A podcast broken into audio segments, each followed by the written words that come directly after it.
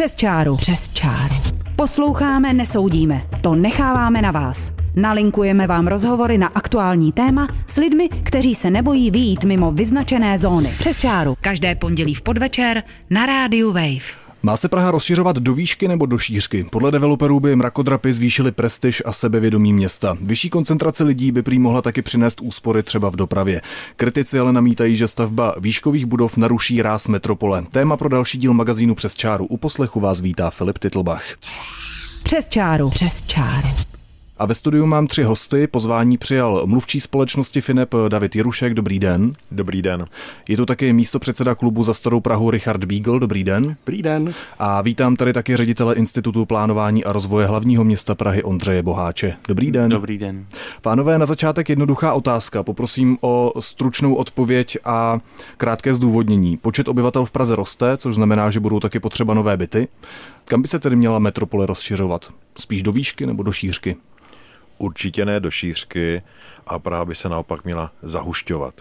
To neznamená ovšem, že samozřejmě do výšky v podobě budov typu mrakodrapů, ale v podobě budov typu 5, 6, 7, 8 patrových. Praha by měla využívat území Brownfield a tam, kde to je možné, tak tam by se mohly třeba například realizovat i nástavby na stávajících domech, tak jak to je třeba realizováno v současné době ve Vídni. Říká David Jirušek ze společnosti FINEP. Klub za starou Prahu má na to jaký názor? To, je, to je hezké, já vás vám v podstatě souhlasím až na ty nástavby, protože ty, ty domy většinou dost eh, poničí, ale naprosto souhlasím s tím, že Praha se má zkompaktnit. Já myslím, že Jan Sedlák místo zahušťování řekl eh, hezké slovo zkompaktnění, což je doplnění struktury, kde chybí. A mm, pointa není v tom, prostě na některých místech toho vyhnat do výšky, tím toho mnoho nezískáme, ale naopak vytvářet město, které je v polifunkční a které nějakým způsobem sroste. Čili v tomto směru se musím konstatovat, s radostí shodneme. Tak Pane Boháči? Za nás samozřejmě teď připravujeme, eh, odezdáváme do projednání návrh metropolitního plánu, který jde přesně tím směrem, že Praha má využívat kapacity, které má uvnitř města, nikoliv růst do šířky. A jenom je třeba zdůraznit, že využívání kapacit volných ploch uvnitř města neznamená zastavovat parky a dnešní funkční prostranství. Praha má řadu skutečně zanedbaných opuštěných ploch a na ty se má soustředit naše pozornost. Nicméně už několikrát padlo, že eh, by mohla Praha růst do výšky a že jsou oblasti, kde by mohla růst do výšky, kde by ty výškové budovy mohly vzniknout. Kde by mohly být? Tak ono asi bylo potřeba si říct taky, co to je výšková budova, protože definice jsou velmi široké. To je na vás. To je třeba, no tak je to na mě, tak v Praze, kdybychom si brali měřítko, které je světové, že mrakodrap je něco, co má 150 metrů a výše, tak v Praze jsou asi tři budovy, které mají přes 100 metrů a jsou na pankráci. Takže to je skutečně ta diskuze je velmi obtížná v tom, že si vlastně nemusíme úplně primárně rozumět, co to znamená vysoká budova, co ne. Je měřítko, je měřítkem panelák nebo je měřítkem eh, dům na Vinohradech, šestipatrový, nebo co je tím měřítkem, abychom řekli, co teda je vysoké a co není.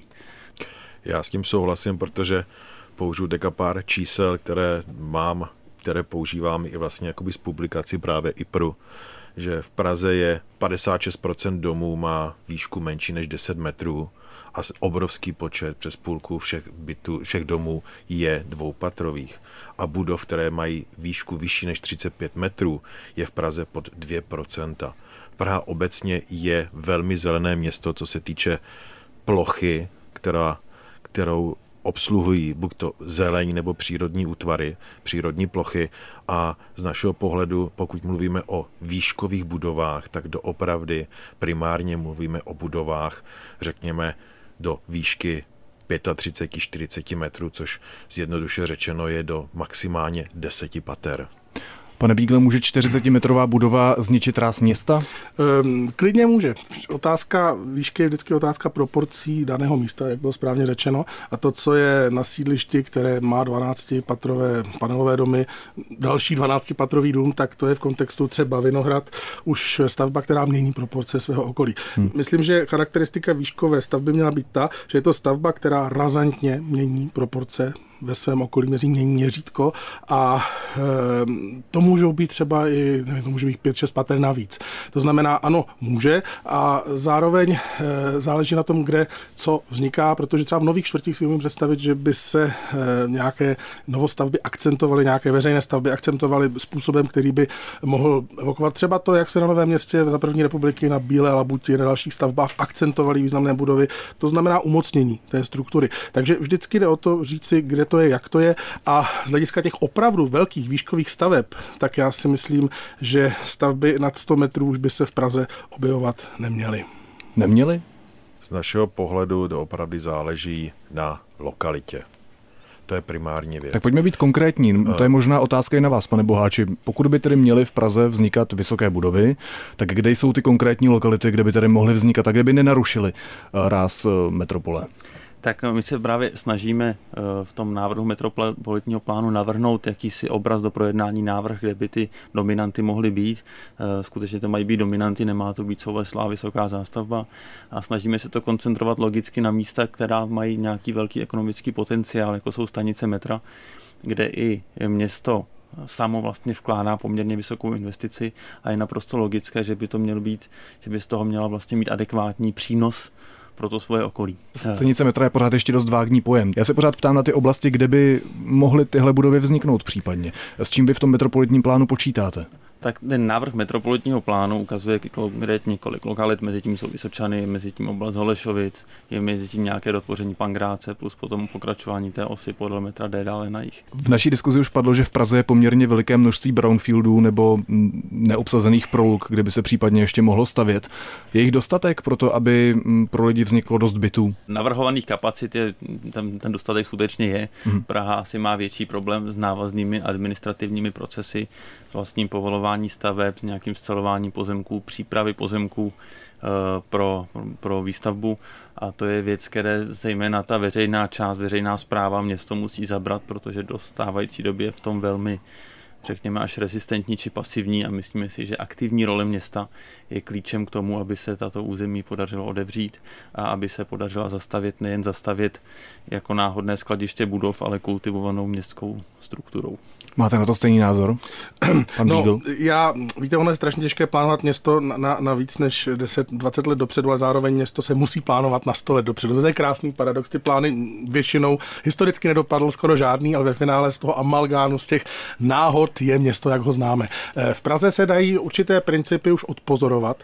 Eh, je evidentní, že to rozšiřování čtvrtí prstencové, které vlastně začalo v 19. století, to jsou ty vnitřní, vnitřní první periferie a samostatná města, i velmi výstavná, jako Vinohrady, pak Davice a potom následně ten druhý okruh, což jsou sídliště, tak vytvořili rámec, v kterém se pohybujeme a mezi ním hlavně díky železnici zůstalo opravdu spoustu volných ploch, které hmm. dnes můžeme zastavovat a ta kapacita na příští půlstoletí bych řekl, že nám stačí. Říká místo předseda klubu za Starou Prahu Richard Beagle. Od developerů jsem často slyšel nebo četl argument o prestiži. Je podle vás město s mrakodrapy nebo eh, s výškovými budovami prestižnější než eh, třeba velkoměsto bez nich? Pane Jirušku. Dle mého názoru není, hmm. protože Praha má své historické centrum, má své jedinečné historické centrum, patří mezi nejnaštěvovanější města nejen v Evropě, v Evropské unii, ale na světě. Patří i mezi jedno z nejbezpečnějších a problém Prahy není o tom, jestli tady bude, co se týče rezidenční výstavby, jestli tady bude 5, 6 mrakodrapu, tak jak je známe ze západní Evropy, z Francie, Anglie, Německa, ze Spojených států. Ale problém Prahy je to, že v Praze se nestaví. Praze se nepovoluje výstavba a aby se Praha vůbec mohla dále rozvíjet a nepojídala sama sebe zevnitř, tak musí investovat nejenom do infrastruktury města, ale musí investovat i do svého vývoje a rozvoje.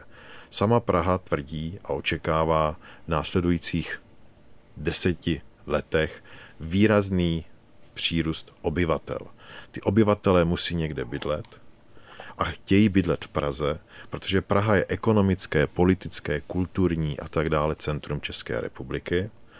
A již dnes Praha zažívá každodenní kolaps na dopravních tepnách směrem do Prahy do ráno, dopoledne a odpoledne z Prahy, protože do Prahy denně dojíždí 200, 250 tisíc lidí za prací, za službami, za úřady. Tyto lidé by do Prahy často nechtěli a nemuseli jezdit, ale vzhledem ke stávající situaci, cenám nemovitostí a tak dále, zastavené výstavby, prostě musí jít do středočeského kraje a i tam mohou způsobovat další problémy. Téma přírůstku obyvatel nebo cen bytů, k tomu se ještě dostaneme, ale pan Beagle tady ještě předtím zmínil zajímavou věc, pařížskou Defense, v Londýně to funguje stejně, i tam jsou... Tam jsou v centru. Tam jsou v centru, je tam kompaktní ano, na, oblast, kde místě, jsou výškové budovy. Ano, ale na místě historického města, jako kdyby jsme měli výškové budovy v pařížské. na to se řekl. právě ptám, jestli by Praze něco takového neslušelo, pánové. Tak výšková budova v pařížském by jistě neslyšela, neslušela. Myslím, že nikdo, nikdo z nás to neprosazuje. Přesně. A myslím, že ta otázka také stojí spíš na tom, eh, jsem přesvědčen o tom, že Praha potřebuje moderní architekturu, moderní kvalitní architekturu ale e, my to máme tak jako prvoplánově spojeno, Rakodra pro nás je moderní architektura, ale tomu tak není. Ta hmm. architektura může být velmi kvalitní, moderní, v daleko menších objemech a nemusí to znamenat nutně e, výškovou budovu nebo mrakodra. Myslím hmm. si, že nám především chybí kvalitní moderní architektura. Klub za starou Prahu se těší na každou novou stavbu v historickém kontextu, protože dáváme cenu každý rok a jsou to naši kandidáti potenciální, ale v Praze jich moc nemáme, protože vznikají stavby v centru města, které jakoby ztrácely charakter, neměli ambici ho mít, stavby jako je Florentinum nebo Quadrio prostě nemají kvality, které by si myslíme opravňovaly k tomu, aby nejenom získali cenu, ale aby třeba nějakým způsobem eh, zhodnotili kvalitně architektonické místo, kde se nacházejí. A eh, já se docela těším, že by v těch nových čtvrtích, v těch brownfieldech i v těch bubnech a dále, že tam by pro tu architekturu měl moderní architekturu současnou, krásnou byl prostor, ale tomu se musí vytvářet podmínky. Co to je? Jasná pravidla, to znamená, každý musí vědět, kolik ten čtvereční metr stojí, aby na tom ani neprodělal, ani prostě to nebyl nějaký exces. Za druhé, architektonické soutěže, které pomáhají vybrat kvalitní projekty.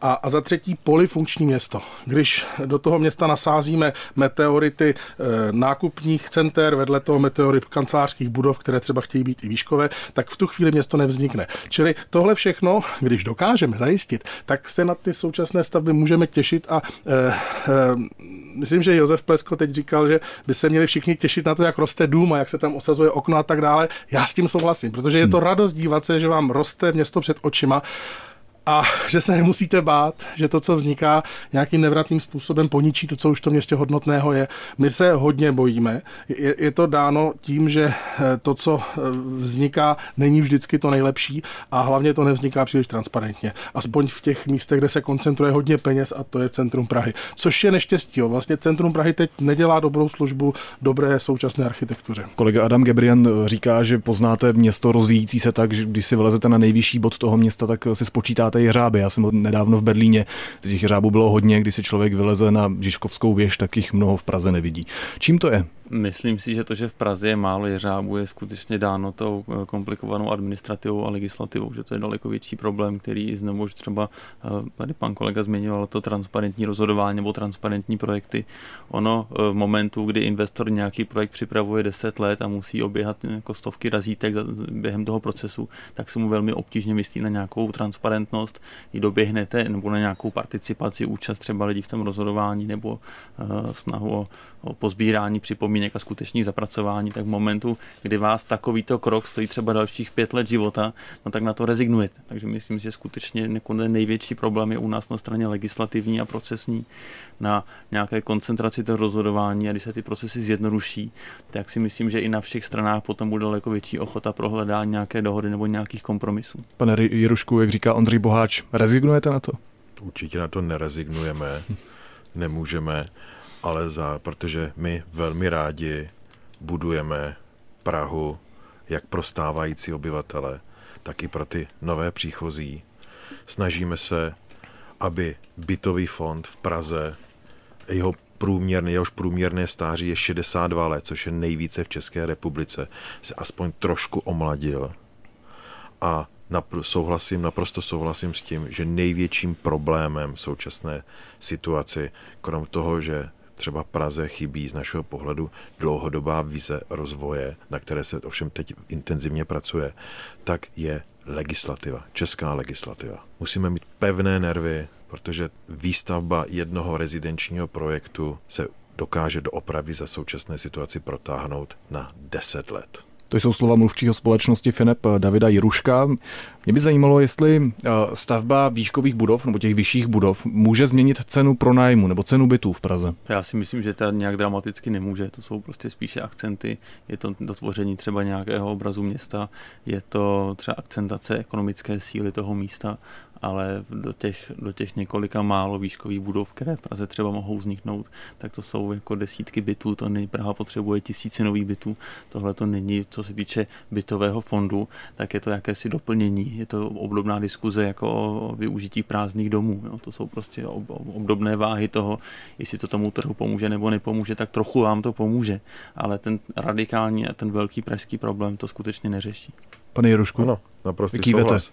Naprostý souhlas, protože cenu nemovitostí primárně na trhu ovlivňuje jejich nabídka a poptávka.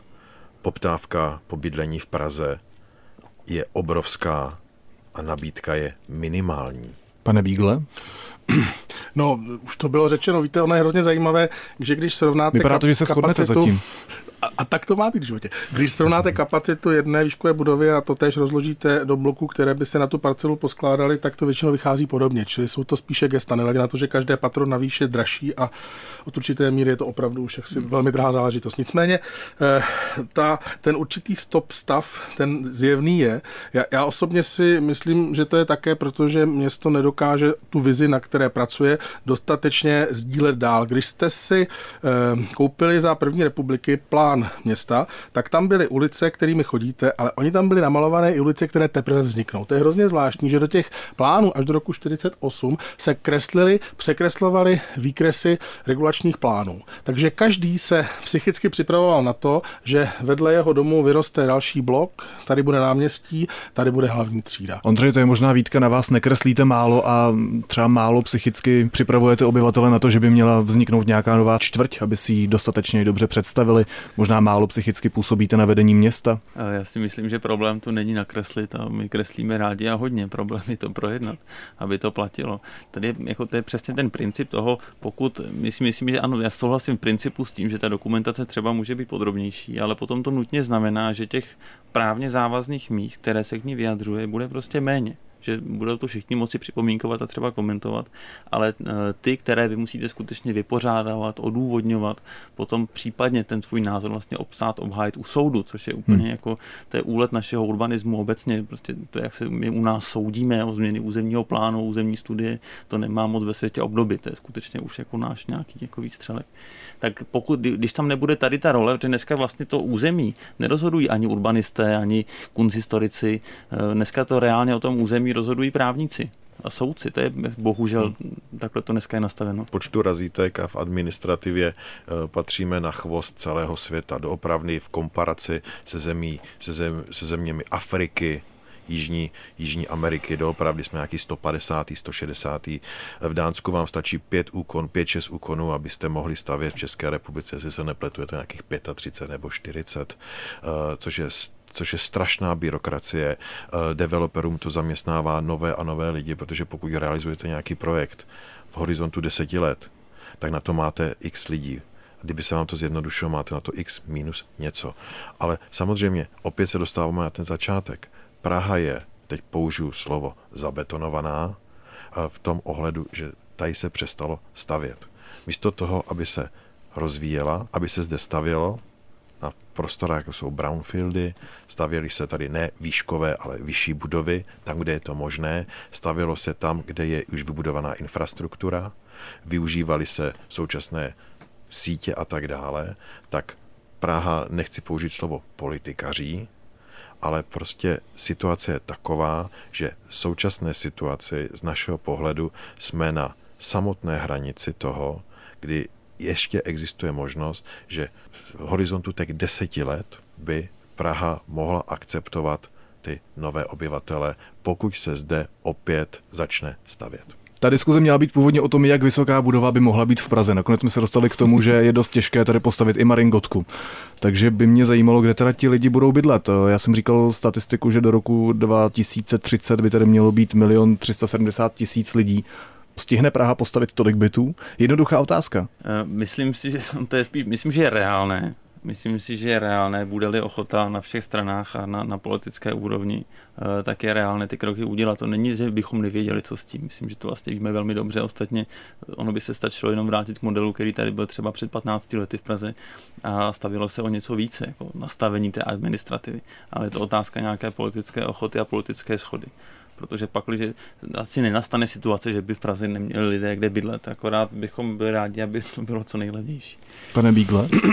Eh, já, město, si, město se vyvíjí ve vlnách. Eh, není to kontinuální proud, jsou to vždycky takové etapy a eh, one hodně souvisejí s tím, že v budoucnost musíte mít důvěru a potřebujete příležitost k tomu, aby ta úvěra se mohla nějak zhmotnit.